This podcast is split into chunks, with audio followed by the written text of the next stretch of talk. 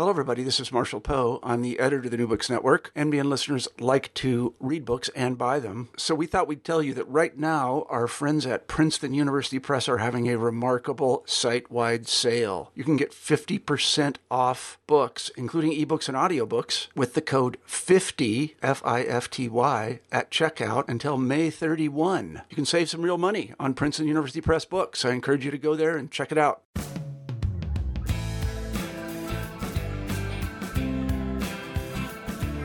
Welcome to New Books in American Studies. I'm your host, Michael Amico. And today we're joined by Russell Shorto, author of the new book Revolution Song A Story of American Freedom, just out from Norton. Revolution Song is a history of many revolutions, kaleidoscopic turns through six individual stories. And with each turn, these stories continuously reemerge and recolor the text. There is Cornplanter, a leader of the Senecan Indians and George Germain, who would lead the British's war strategy during the American Revolution. Margaret Moncrieffe Coghlan, the daughter of a British major. Then there's the always worried and weary George Washington. And here's Venture Smith, an African slave who eventually purchased his freedom in Connecticut. And finally, Abraham Yates, the self taught rabble rouser from Albany who helped shape the politics of New York and the country. These six stories together turn to make one revolution. Russell Shorto is a prize winning historian whose previous work includes Amsterdam, a history of the world's most liberal city, and The Island at the Center of the World, the epic story of Dutch Manhattan and the founding colony that shaped America.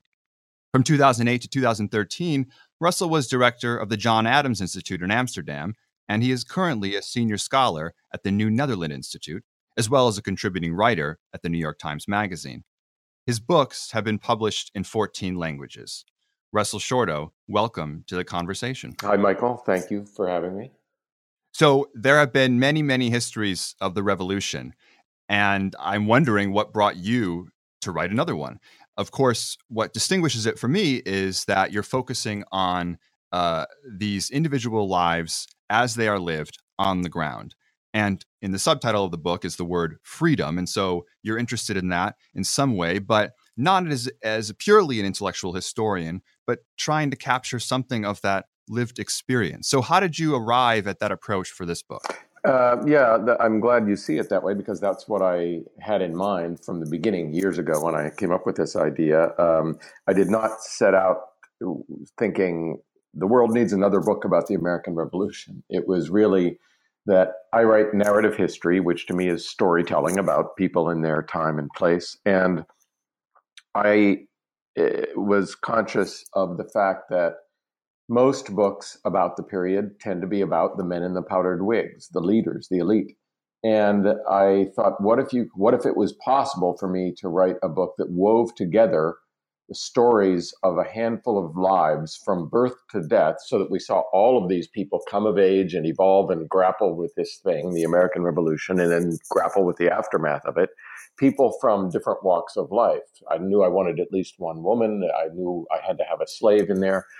Um, and it, it turned out to be a challenge. And I spent about two years uh, sort of auditioning people for roles in the book. Um, and because I wasn't sure that I could find um, people with these different backgrounds whose lives were fleshed out in documentary uh, source material uh, well enough because those men in the powdered wigs tended to have lots of uh, letters and and other documentary evidence of their lives, but especially for someone like a slave or a Native American, uh, not so much. Uh, so it took about two years, and and going through, I don't know, 150, maybe 200 different possible lives to include. Uh, before I assembled a group of people who I thought, you know, this gives me a range. It's not a scientific kind of uh, uh, uh overview of all of the, the, the major representative groups or anything like that. Um, uh, but I, I came up with six people, and I, it was important to me also that I find people for whom there were overlaps. I wanted to I wanted the book to read as one story, as one narrative, not as, you know, discrete chapters. So that was part of the challenge. And I ended up finding people who um, have what to me felt like enough linkages to make it read as as a, one whole.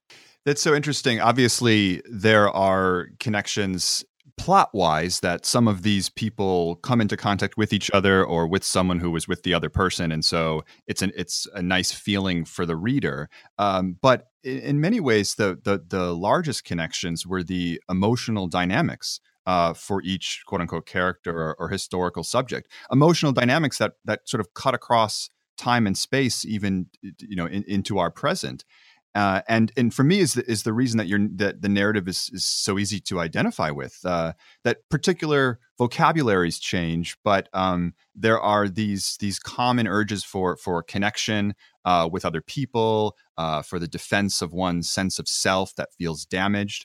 And so I'm wondering how did those sort of emotional dynamics emerge as you were choosing these people and then choosing the moments in which to through which to write the yeah, um, there. I, I, know from this is my sixth book, so I, I know from experience that once you get into a subject, uh, serendipity emerges. I mean, you will see things that you didn't know were there uh, from the outset, and uh, there were these sort of thematic connections between the different subjects who uh, that that um, jumped out at me once I was really immersed in the material. Um, and as you were suggesting, when you're writing, I think one uh, aspect of writing all of these from birth to death is that as you're weaving from back and forth from one to the other, you see natural life uh, connections. Uh, the childhoods uh, overlap in in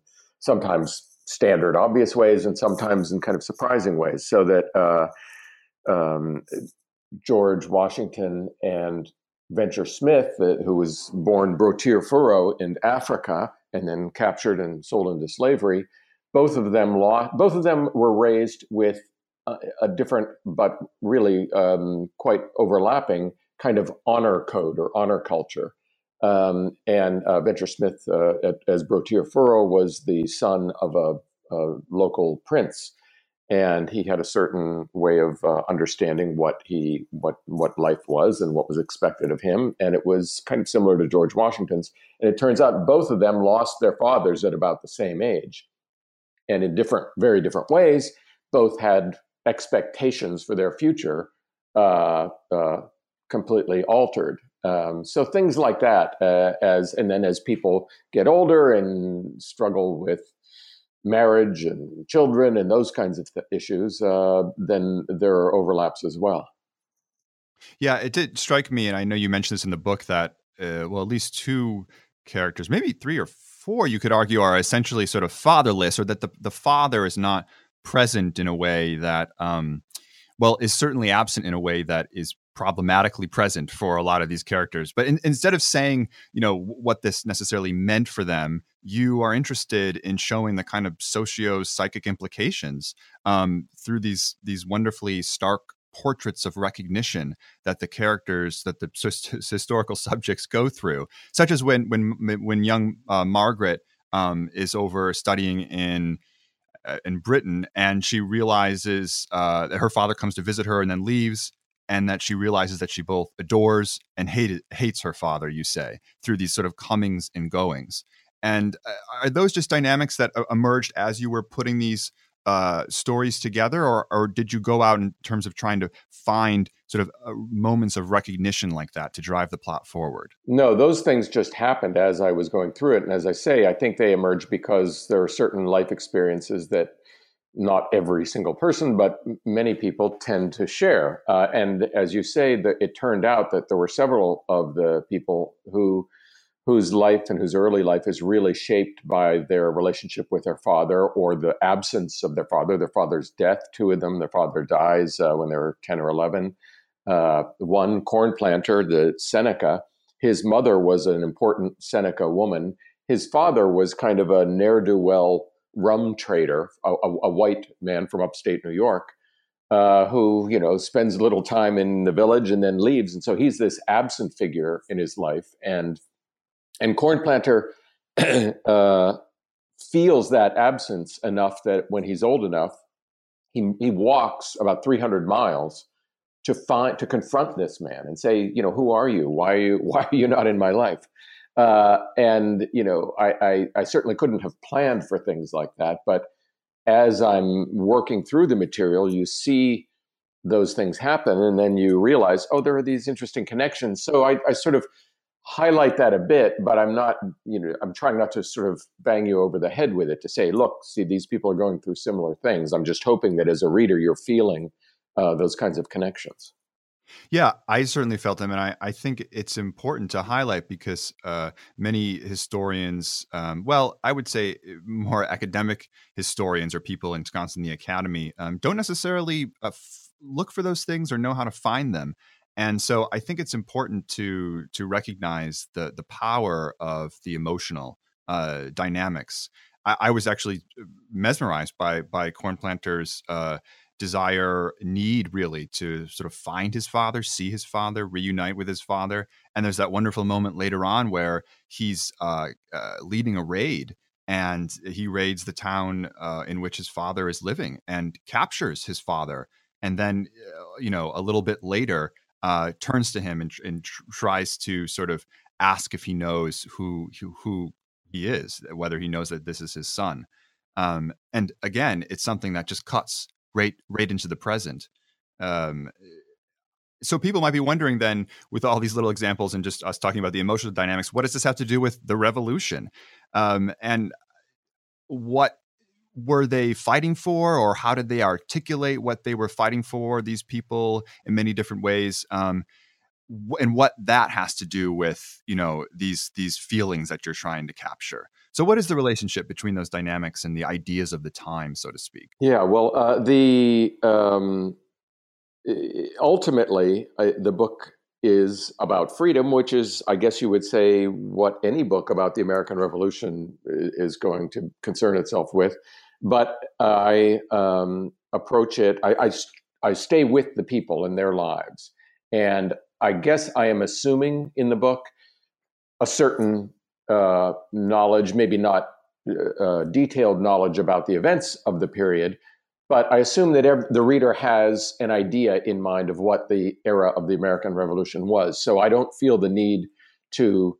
This isn't a comp- this isn't a textbook, and I'm not trying to cover every battle, that sort of thing. I'm really staying with these people, and you are getting an alternate view because you're so focused on different arenas, like a slave's view, a, a, a teenage girl's view.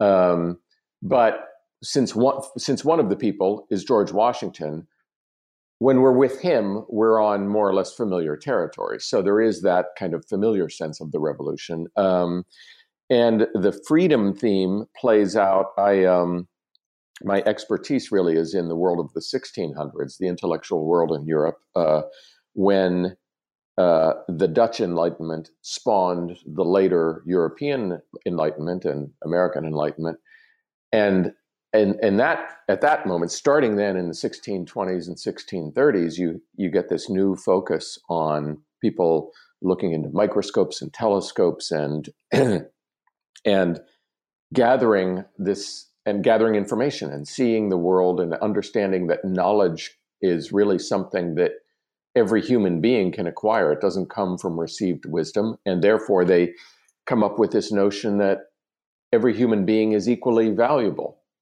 And therefore, this notion of freedom uh, starts to take hold. And going back, starting at that period, I really came at the revolution from a century before and seeing this freedom wave build and grow uh, and it's a much bigger thing, really, than what we associate, the way we associate freedom with the American Revolution. What the revolutionaries did was take this force that was underway and channel it or focus one part of it, this notion of political freedom. But all kinds of freedoms were uh, being talked about. As, as early as the 1640s in Europe, people were arguing that women, that girls had just as much right to education as boys, for example uh, slavery was being debated and, and, considered an immoral institution a century before the revolution was fought. Uh, so all of these things were in the air, and therefore these people in their different backgrounds and different walks of life were struggling uh, with uh, different types of freedom, which overlapped with one another.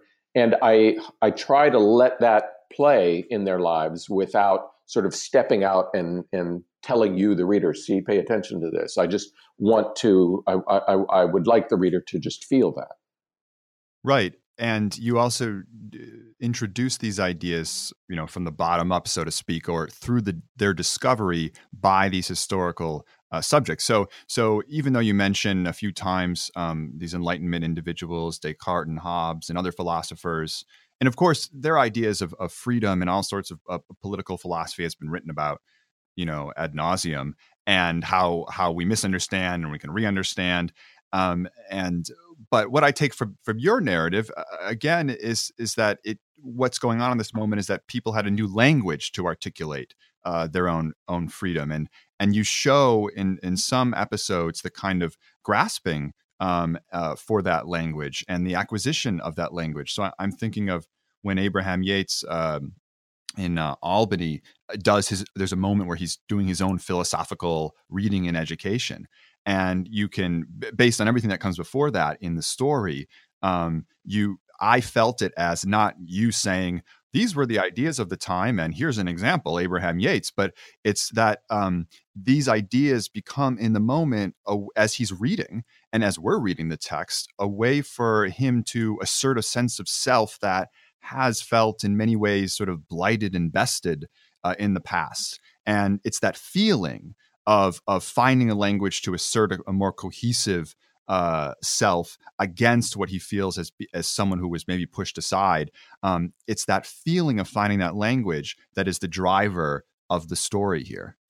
Yeah, I tried to, um, uh, uh, as I, as you say, I, am we're dealing with issues that go back to to the uh, sort of philosophical currents of a century or more before, but they do. I mean, in, that age, in that moment, people felt these things uh, in their lives, and not just in the way um, that we associate with uh, the revolution, but uh, in the case of Yates, he was really he was one of the first people in America to pick up the writings of John Locke and apply them. This is in the 1750s during the uh, the French and Indian War, and apply them to the rights and the needs of uh, British subjects in America.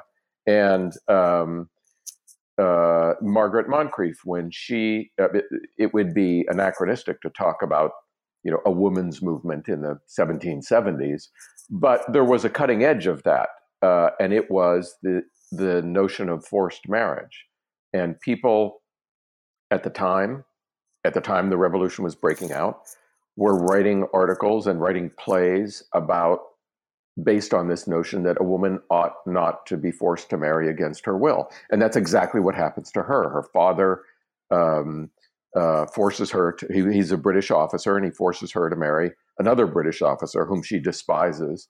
And uh, she tries to resist and can't. And uh, the rest of her life then is spent grappling with this thing that she'd been forced with. And she is someone who had she I think she took to heart these notions of a woman's independence and she really tried to enact it and it was too early there wasn't really society wasn't ready for independent women so her her story ultimately becomes a tragedy um, and uh, so so I'm I'm glad that you hit on that because I was trying to to do that to show through these people's lives rather than tell you uh, the way freedom works or doesn't work for them. Right, and it's almost as if uh, the personal examination that Margaret goes through, based on the idea of forced marriage that she's reading about or hearing about or seeing in a play, that that personal examination is almost a method of the of the book of your book itself of of history. Um, and again, thinking about uh, the individual's experience through the language in which they are given um, at the time. And and I have to say that that uh, this really does sort of open up uh, um, a logic of of writing and history that is that pushes against uh, sort of the powdered wig uh, figures and a mode of, of, of history highlighting the the men in power. It cuts against that, even though you actually are writing about men in power. So we have George Washington, we have George Germain. I mean, two, two well, George uh, Germain in in in, in uh, England, very very high powered, um, quintessentially powdered wig man, and and George Washington, but but but figures who who are are are men with with power um, about whom there's been a lot written. Uh, yet nonetheless, I feel like the questions that say Margaret is asking, and or or Abraham Yates, or even Venture Smith, people who are who are not as privileged in society at the time, or who work work to gain more privilege. Um, nonetheless, these other men who are powerful are you're still presenting as as vulnerable. Uh, yeah, well, I'm glad you um, that that comes through. Uh, I George Washington was the last of these six people who I settled on, and it, it, you might say he's the most obvious person of the whole era. Um, and maybe for that reason, I didn't, you know, I avoided it or didn't see it. Um, but when I did, it all kind of fell into place because, for one thing, he is the one who ends up sort of connecting. He connects with most all of the others. Um, and in addition, it occurred to me that by having that a figure at that level, the most famous man in America, and putting him more or less on the same level with all the others, with a slave and and a Native American and so on. That was kind of making a statement without having to make it. You know, you're just seeing them all as people going through the the basic struggles of life. Um, and the same with George Germain. And and the point about the the men in the powdered wigs versus everyone else that in a way speaks to you know there's for a long time there have been two kind of competing ways of approaching the American Revolution and and what it came from. Uh, the, uh, the the kind of great men approach that says it was really these men who met in these rooms and came, you know, developed these great ideas that came from Europe and applied them, and that's where the force of the revolution came from. And the other, the kind of left wing theory says no, it's really uh, it was uh, people in the streets who were building this this re- anger and resentment and this demand for freedom, and that's where it came from. And as far as I'm concerned, I'm not in the academy, and I don't really have a dog in that fight. I think both of those are true, and I I, I guess I thought that by including people of from all backgrounds, including the men in the powdered wigs, I was able to kind of have it both have it both ways. Yeah, in some ways, actually, it, it almost seems that those those choices, uh, say the the you know the, the, the great man history, and then the sort of uh, you know people from the everyday a ground up sort of history that they're false that they're almost false choices because because what you show is that well what's uniting them is is their own individual uh, uh need for freedom in whatever terms that is for them and so it's really not one or the other. It's actually about making each person, whether they're in the room with the men or on the streets, a human being. and once you do that, then you begin to feel something much larger through through the individual. Because, you know, the way you present George Washington, and I, to be honest with you, I, I have not read the many, many George Washington biographies, um, and maybe some of them gesture towards this, but is as a very is a very vulnerable man. Um, and so and so there are these wonderful moments. Uh, for example, when uh, he uh, he wants to show his worth and value as a leader, as as he does early on in, in the eyes of the British uh, to get a, a, commission in the army, um, but then in the eyes of the American leaders of the Continental Congress. He, he, wants to show his worth and value by by simply taking a coach and livery instead of riding a horse. And and you know it's easy to to put that in a kind of well you know this was uh, important for the time to present himself blah blah blah blah. But what you have done is to show like how that is is a need for him to begin to to kind of cover over any sense of insecurity or deal with any sense of insecurity he's feeling. And it's that insecurity that unites him with all these quote unquote everyday people and i think that um, the the approach where you're covering the whole life that allows you to see patterns. So, you know, if you just looked at the coach and livery story, you'd say, okay, well, maybe it meant this or maybe it meant that. But if you see, if you're going through all of his earlier life, you see this pattern of this need to, uh, as a as a boy, you know, ordering, you know, to his tailor, exact specifications for the kind of suit he wants, and the and the importance that he himself places on the way I look, the way I present myself, and and this determination to and and underneath that is this you know keen awareness of losing his father and losing opportunities, not being able to go to England and get a proper education, and and so then you you it seems to me you're able to build this life with all of its vulnerabilities and and its and its causes and and effects so to right yeah i mean you even say early on i think that um, washington felt could have felt emasculated um, he was certainly taken advantage of economically by the British uh, uh, uh, with the his his planting, uh, his farm, his plantation, um, but but also what else was going on in the moment, as you say. Just pay attention to the life story, but the inability to have children, and that these things must be. I don't even want to say thought together, but they must be felt together. You know that there's not it's not a private fact and a public fact, but it's a fact that these things are leading to the same feeling of of impotence and emasculation. Yeah, and with Washington, it was um, there were there were those elements where you know the realization what must it have felt like, and this is his biographers have all grappled with that. Uh, this realization that he and his wife couldn't have children, but she had had children with her previous husband, so it was obviously his fault. If you you know if you want to look at it in those terms, and putting that together with his you know he was a total Anglophile who wanted nothing more than to be given a commission in the British Army and had they given him that, who knows how history would have turned out. Right, um, right. But you know they wouldn't give it to colonials, so he ends up just being a an officer in the Virginia militia and working his way up that way, and then ultimately, of course, siding with the Patriots. And there was a huge economic, uh, I guess you would say, emasculation uh, that the uh, colonists felt. People like Washington all over the colonies, and the, for who uh, who were being kind of choked financially by the British by, by, all the strictures they were putting on them one after another.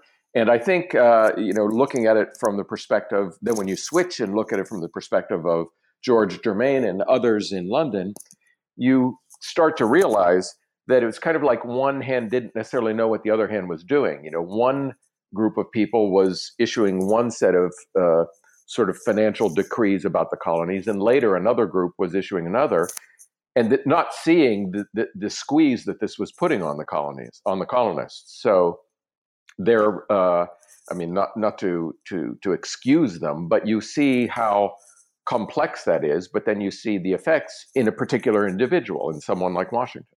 Right, and it's also just a result of each individual is seeing it from their own perspective, and there there is no overall uh, all embracive perspective uh, you know even of the historian. And in some ways it would be dangerous to think that you know oh here here comes the historian who could who could make sense of everything because you know uh, he or she sees it all now. Um, but but what you do is you say well let's maintain the separate perspectives of each individual because that is what leads to the conflicts um, and uh, the sort of contingencies that that end up becoming you know inevitable events. And so in some ways it's like a history through through the whims of individuals at every level of the system you know showing kind of slip and slide into great events. And you have an eye toward sort of contingency and circumstance and and personality. Um, so so what what is your feeling about about the sort of um, I don't want to say in, inevitable and great, uh, uh, but but those are the words that you know people associate with, say, Washington and the result of the revolution. But you know, so many of these twists and turns in the plot are are sort of accidents of time. Yeah, and I think the important thing to do when you're writing history is try to stay with the in the moment because the people in the moment did not know that it would turn out in a certain way, and therefore Washington would be seen as the father of his country, for example. Um, someone was just asking me recently about, well, what was something like, what would, you know, who would the people, who would those people be, and what would the things be if you wrote that book right now? So, I mean, about this this moment in time. And I don't really know because we don't, I mean, we can pick six people say who who and write about them right now, um, and that would be interesting. But history as a you know it, as something that you look back on and see it with a beginning, middle, and an end. Uh, has that kind of structure, but we don't know this crazy moment we're living in now what the structure is, which is why it's so kind of hair raising to live through. And and that was surely the case then. The I mean, when you think about it, the people who decided to from all different backgrounds who decided, yeah, we're going to fight against England, fight against everything we've known. While the war was going on, they and this only occurred to me sort of in the middle of this. Uh, they had no idea, you know, even if they won and they got everything they wanted, they had no idea what then. I mean, they didn't know, all right, we'll have a constitution eventually, we'll have a president. I mean, they didn't know any of that. All they knew was, okay, we'll fight against them. And, you know, people, so, so talk about, you know, just flying off into the unknown. It was really, uh, you, you just truly don't know what's around the bend. And, and I try to keep that in mind while I'm writing and not just because then it kind of kills the thing if you put that you know that blanket of like washington will be great so don't worry about it uh, if you lay that down over the text right. It it it it makes it easier as i said at the beginning for people to identify people today readers today to identify with these with these you know big names uh, so to speak and to acknowledge that that anything could happen at any moment in the present that it nothing is inevitable you know it, it things don't automatically get better or automatically get worse. Uh, and so in some ways i felt like it, it's it's inspiring to read uh, about people's you know the, the, the whims and the accidents of, of, of people's lives because it shows that the the future is open uh, the present is open and, and, so I'm wondering, I guess, how how people have uh, the book has only been out for a short while, but um, responded. I uh, say audiences responded when you talk or who have read the book um, in terms of what they may have thought they knew about this period or these people. Yeah, the um, what what I'm getting, uh, and it's only now, really, in the past week or so, that I think the book's been out long enough, and it's a pretty big book that people are coming to events who have read the whole thing and and you know or rather than just coming to hear me before they've read it. Uh, and uh, and so I'm starting to hear people react to it as uh, something that you can fall into and that you're just riding on these waves and and you're being moved from one to the next of these different people in their lives and you're you're you're experiencing this from their different perspectives this thing building uh, meaning the meaning the, the, the founding of a nation. Um, uh, which is and you know that being that seems to be the way people are reacting to it which is gratifying because that's what i wanted. I didn't want it and and i think i was trying to kind of take advantage of the fact that people come to it with a little template. They know how it's going to end in in you know one sense. Uh, so I don't have to do that. I can even at the end. I don't have to say and it all ended happily ever after or anything like that. I just stop when the last one dies, um, and uh, and hope that that loose structure works because people can bring uh, their own you know knowledge or or their own structure mental construct of the period uh, to bear on it right and it, it, although it is a long book it actually reads quite swiftly because of the the narrative drive of it uh, and i think that's one of its great strengths and I, I i made this decision early on that i i normally in earlier books i will I'll kind of weave in historiography. I'll I'll step back in the in the in the middle of the narrative and say, "Oh, and by the way, you know, we now know this about that person, but at the time they didn't," and and I'll you know talk it in different levels. Uh, but I made a determination that I would just start the thing, and we would just stay in story mode, and even things like, you know, how there there are moment there are things like, for example. Um, Margaret Moncrieffe, uh, the the few people who have written about her in the past uh, take it uh, as read that she died in 1787 because there were obituaries in London papers uh, uh announcing her death. Uh, I, and I knew that wasn't true because the, her memoir comes out in 1794 and it goes right up to 1794. She's still doing things. Uh, and so these people had said, well, somebody else must have published it, and then they just filled in events or something, which didn't make any sense to me. But I, so I had this theory, you know, why, why those obituaries? I had these questions: why the obituaries then, and and what's going on here? And slowly, I puzzled out that you know I found one, then a second, then a third letter that she'd written after that period into the 1800s. Um, and then I found through several trails, one of which is in the text of the memoir itself, that basically she faked her death because she was building up this mountain of debts in London, faked her death, and then shows up a couple months later in Paris, and her life continues. Now, that backstory about me figuring this out is not in the text. That's in a footnote. So I made this determination that I'm just going to, the text is just going to tell the story. And if you, you know, for those who want that kind of the backstory, that's there as well. That's how I tried to do it. Yeah, and I I noticed that footnote, and I it as as the story was written, as I was reading it, I it felt inevitable, um, or that this this, this something could happen that she that uh, that she could uh, astounding, but that okay, it's in line with her life that she would fake her death and, and, and move to Paris.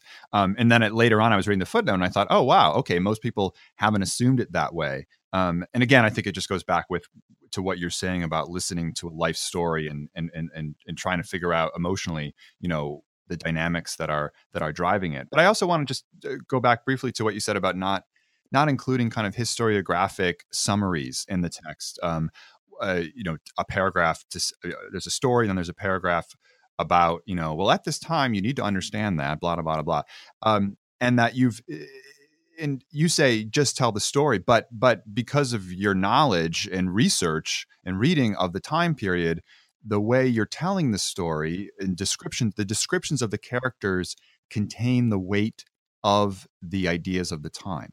So you know the historiography appears within again how people are trying to articulate themselves. And so it's very clear you know what's what what uh ideas are in the air um and and at the same time maybe it doesn't really matter the debates about uh, academic debates in terms of well you can understand it this way or that way. If those ambivalences um, and you leave it open in so many ways with these characters if those ambivalences are embedded in the storytelling itself you know it also reminds me of uh, the romantic historians of the 19th century um, uh, you know uh, romantic historian being a sort of general term to describe how how history was written in the 19th century and before um, with with you know sort of values of good and evil and a kind of moral imperatives. Um, but but it was also an example of of sort of embedding kind of the the characteristics of an age in the in the characters of the history uh, itself. And I'm just wondering what what your influences might be, um, or if you have an eye towards how history has been written before.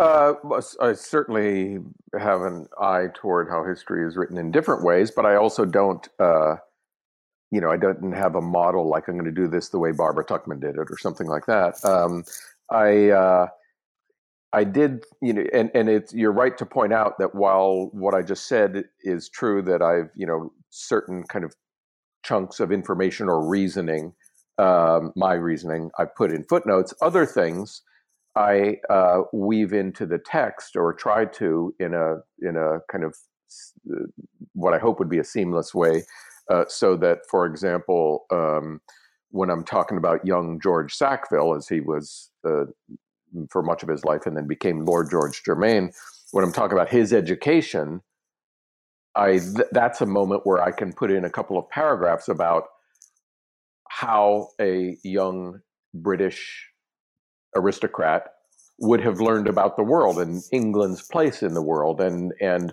the the developing sense of empire. Now I'm not literally giving I'm not in the classroom with him at that moment, but I'm using that moment as a little aside to flesh out the worldview of someone like that. So those are ways that you can uh, you know stay with the character but still add that it would make perfect sense that not only that you gestured towards that at that moment uh, for, for, to give us information but because that's the information that george would have had at the time too so again yeah that's why I feel you can do it there because this is the kind of thing. But I'm also not saying this is precisely what and he, and so he so he's George's character is complicated as every other character is, um, but he's certainly a very willful, um, arrogant uh, man.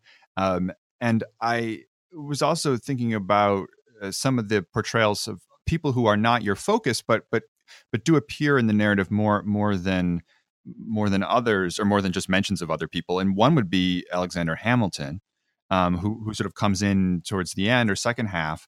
And so I'm just I, because people associate Hamilton in so many ways in popular culture now with the musical.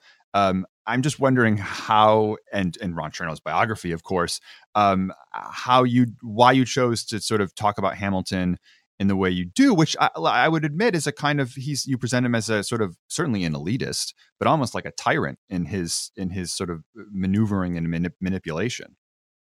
Um, well, I you Hamilton is in there more. I mean, Hamilton's in there by association with my one of one or another of my six. That's how most of these most secondary people are in the text.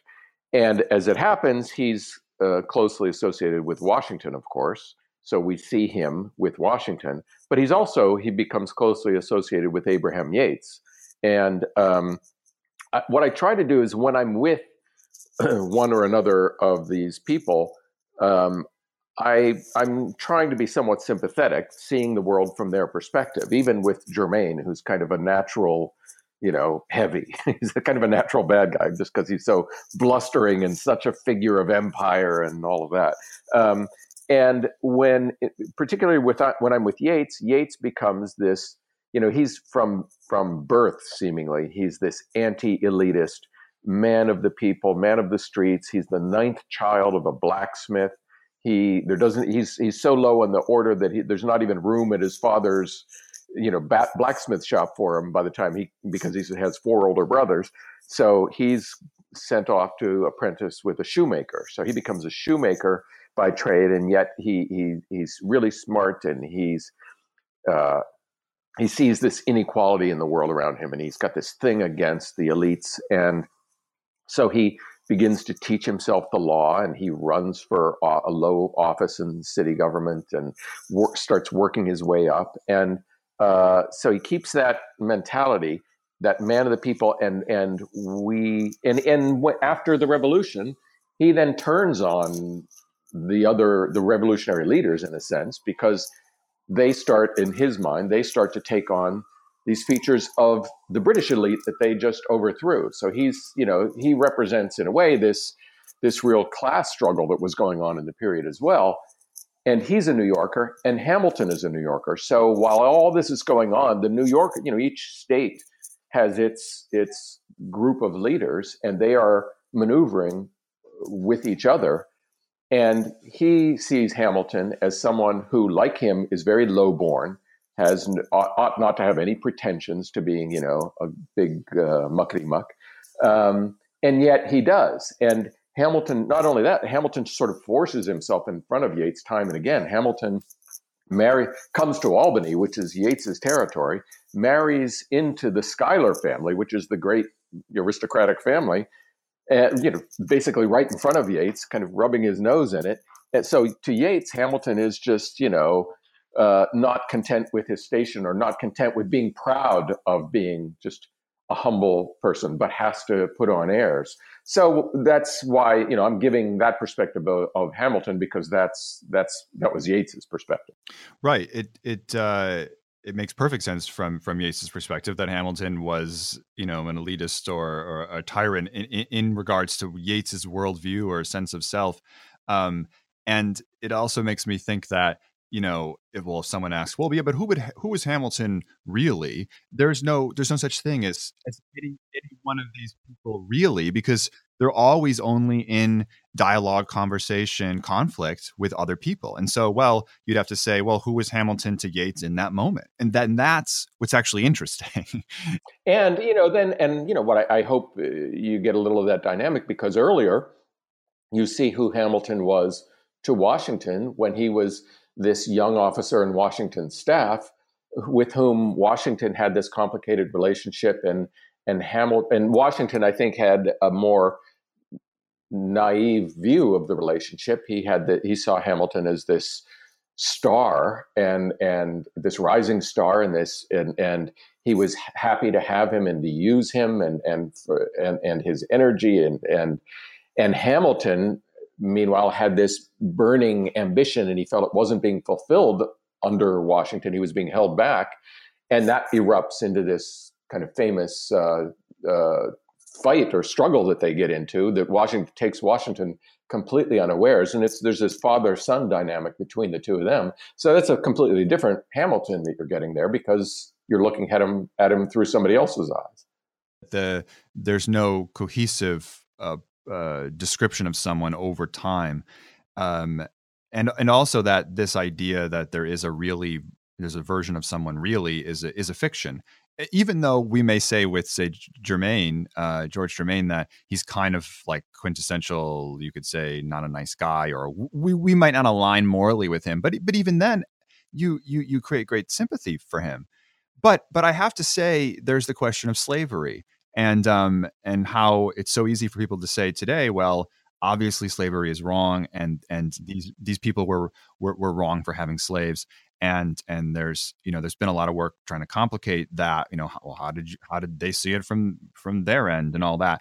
So what are your th- and you you gesture towards the question of slavery by saying it, it, there was a inconsistency in people's understanding or inc- er, of the inclusivity of the idea of freedom what are your thoughts about um, the prevalence of slavery and the founders and and how you wove it and did not weave it into into their stories? Well, that gets to the, you know, at, at a very, you know, basic sense, slavery is one element of, uh, you know, when the country, this, when this big messy thing happened and this, they cobbled this together, this country, um, you know, things happen in the real world and in real time. And you, you could write, and people did write histories in which, the end result was this glorious, you know, uh, inevitable God given thing, the United States. Um, but in reality, it was cobbled together with this, with a series of diff, of, of, of internal flaws and inconsistencies that were paved over. Um, and slavery was one of the, and attitudes toward it was one of those things. And to just say, okay, we're going to march forward and, and yeah, we've got a little problem here and there with this freedom notion, but you know, we're marching forward and we're a country. That does that problem didn't go away, and, and it has been with us ever since. I mean, the Civil War, the, civil rights movement, what's going on today? I mean, these issues, the, the fissures in the country today go all the way back to the beginning. And the Civil War, okay, the, the Union wins well, they didn't deal with it. They still didn't deal with it. Reconstruction was just putting band aids on it. And and they essentially turned their backs and allowed the South to to kind of recreate slavery in in in, in all but name. Uh, and, and and I think we're still still dealing with those uh, deeply problematic things that were there at the founding.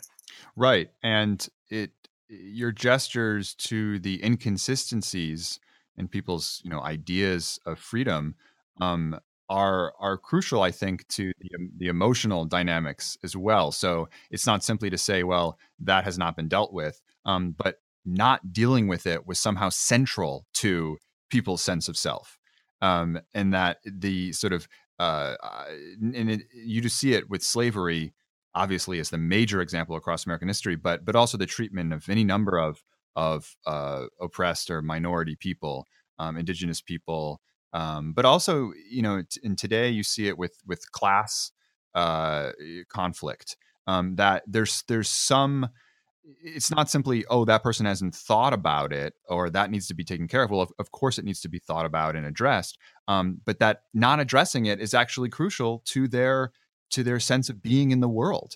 I mean the idea of a slave uh, having a slave could shore, shore up your masculinity or your sense of self. Um, and so intellectually it's a problem. Well they're enslaved and this other their master is free. But the free you know well what is it edmund morgan who wrote american uh, slavery american freedom a, a great classic of, uh, of academic uh, history that that that it's slavery that that gives us our understanding of freedom very early on and how one person's freedom was another was another person's um, enslavement. The uh, yeah the whole project is uh, i mean it, as i say it happens these things happen in real time and and in a in, in a world filled with imperfections and people choose to i mean famously lafayette i mean there were people who thought they were fighting for freedom and once they got it that meant freedom for everybody. And lafayette famously uh, after afterwards says well if i had known that i was fighting for a system that would perpetuate slavery i would never have lifted my sword in it. So uh, people had all different kinds of ideas about what they were doing as well, which gets back to my point about um, you know they were just marching forward into this without really knowing what the outcome was going to be, and then fighting over that, and then you have the whole period uh, uh, uh, under the Articles of Confederation where they slowly start to come to the next realization, which is we have to you know form this federal system and it, that's the only way this is going to hold together. But and that's what you know uh, where i first truly came to understand the perspective of uh, the anti-federalists through through Yates and this notion that you know wait a second you I mean Yates that he he when they went to meet you know first they were going to meet in secret all we're going to do is you know fix up this the articles of confederation. He didn't believe it. He said they're meeting in secret. They're going to try to you know foist some new tyrannical federal government on us. And he was i mean you could debate the tyrannical part but he was right about what they were doing. And when he saw a draft of the constitution he hated the first three words we the people because you know he said with these group of elite men meeting in secret they come out of their room and they decide they represent the people. How dare they you know? So looked at from that perspective you can see that that and again this is a thing all through american history that certain people would say you aren't you do not represent me you don't speak for me right and the question also being why is it for Yates a problem and not a problem for the people in the room where it happened, so to speak. And I, I again, to to understand it from any individual's perspective, changes the terms in which you're calculating what is quote unquote right and wrong. Um, I'm also wondering as we as we come to the end of our conversation about your use of the word song in the in the in the, title and um, uh, I, I, I, would guess, and I, I and I want to hear your thoughts first, that it has something to do with the interweaving of multiple voices.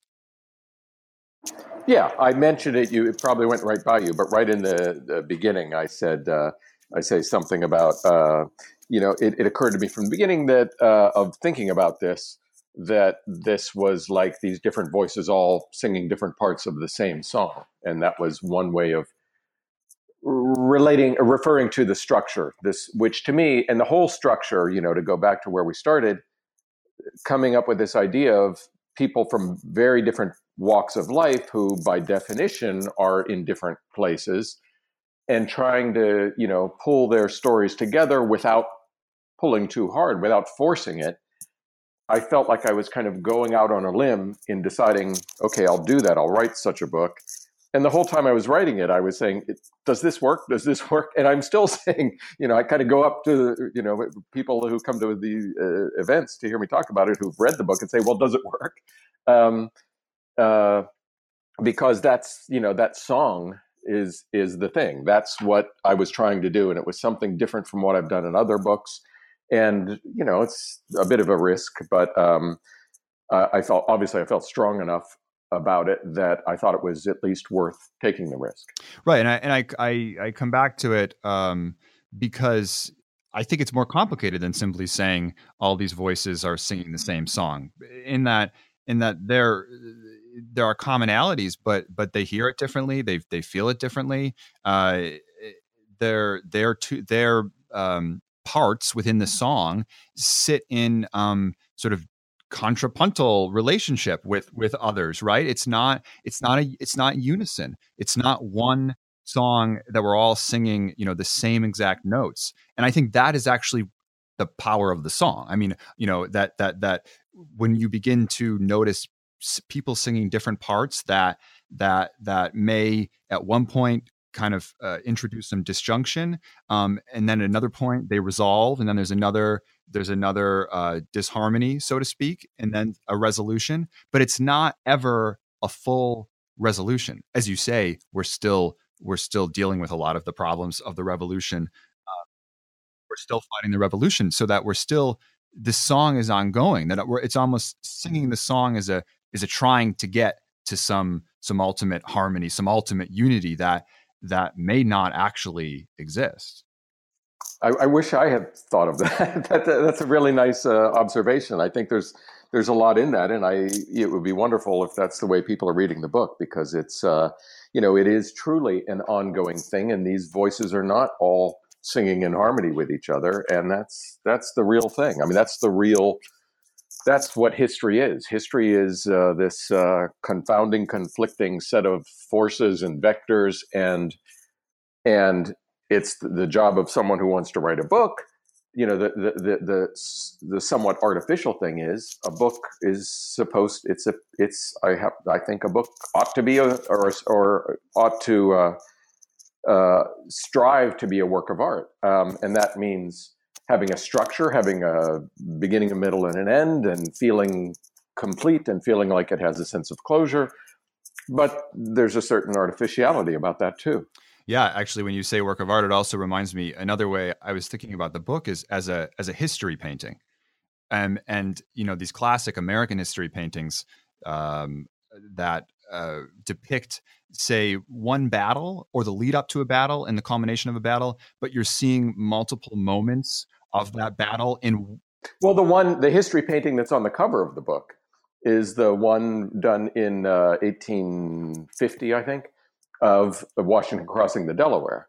Uh, and that's a total construct. I mean it has all these the reason i thought it was kind of fun for the cover is it's got all these different people from different backgrounds different skin colors and all that um, on all striving together in this boat and the way the the publisher did it was they put you, you, normally you see Washington front and center. He's standing in the front of the boat, but here Washington is actually on the back cover, so the others on the on the front.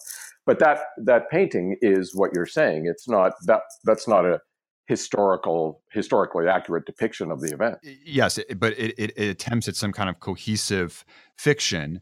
Uh, you know, but there are many other uh, American history paintings where you actually see multiple uh, events in in in the same frame. Um, and and I think and that's how I take your book as as a whole. But that you can't you can't um, uh, have a perspective that that encompasses them all. You can't think for everyone yourself, but you can at any one moment stand within the painting at a particular point at, in the canvas and feel it to be three dimensional and that and that and that as soon as you act as if well there's only one view and here's how to bring it together then then you're in danger of sort of furthering a fiction creating a world in your own likeness which is you know sort of a, a general conflict of, for many of these characters.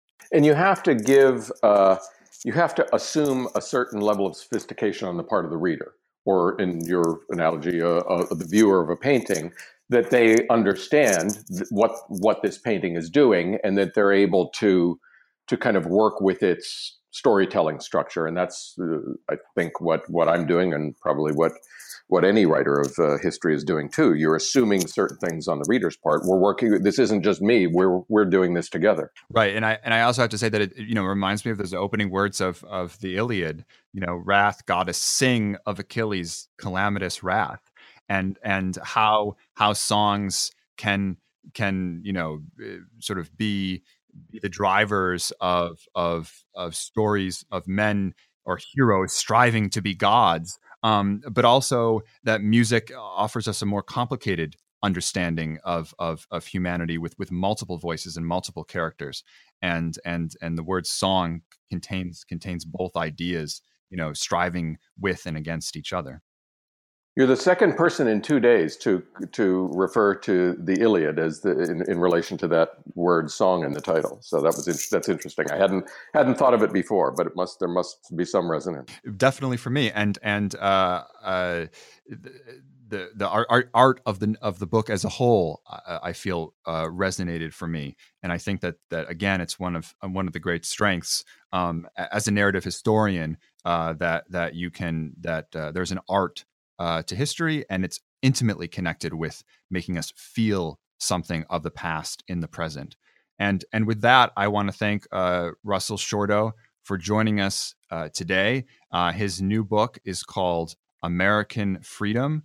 I'm sorry, Revolution Song, a story of American freedom. Certainly, that was the idea that stuck out to me. Revolution Song, a story of American freedom, just out from Norton. Uh, Russell, again, thank you for your time. Michael, thank you. It's been a pleasure.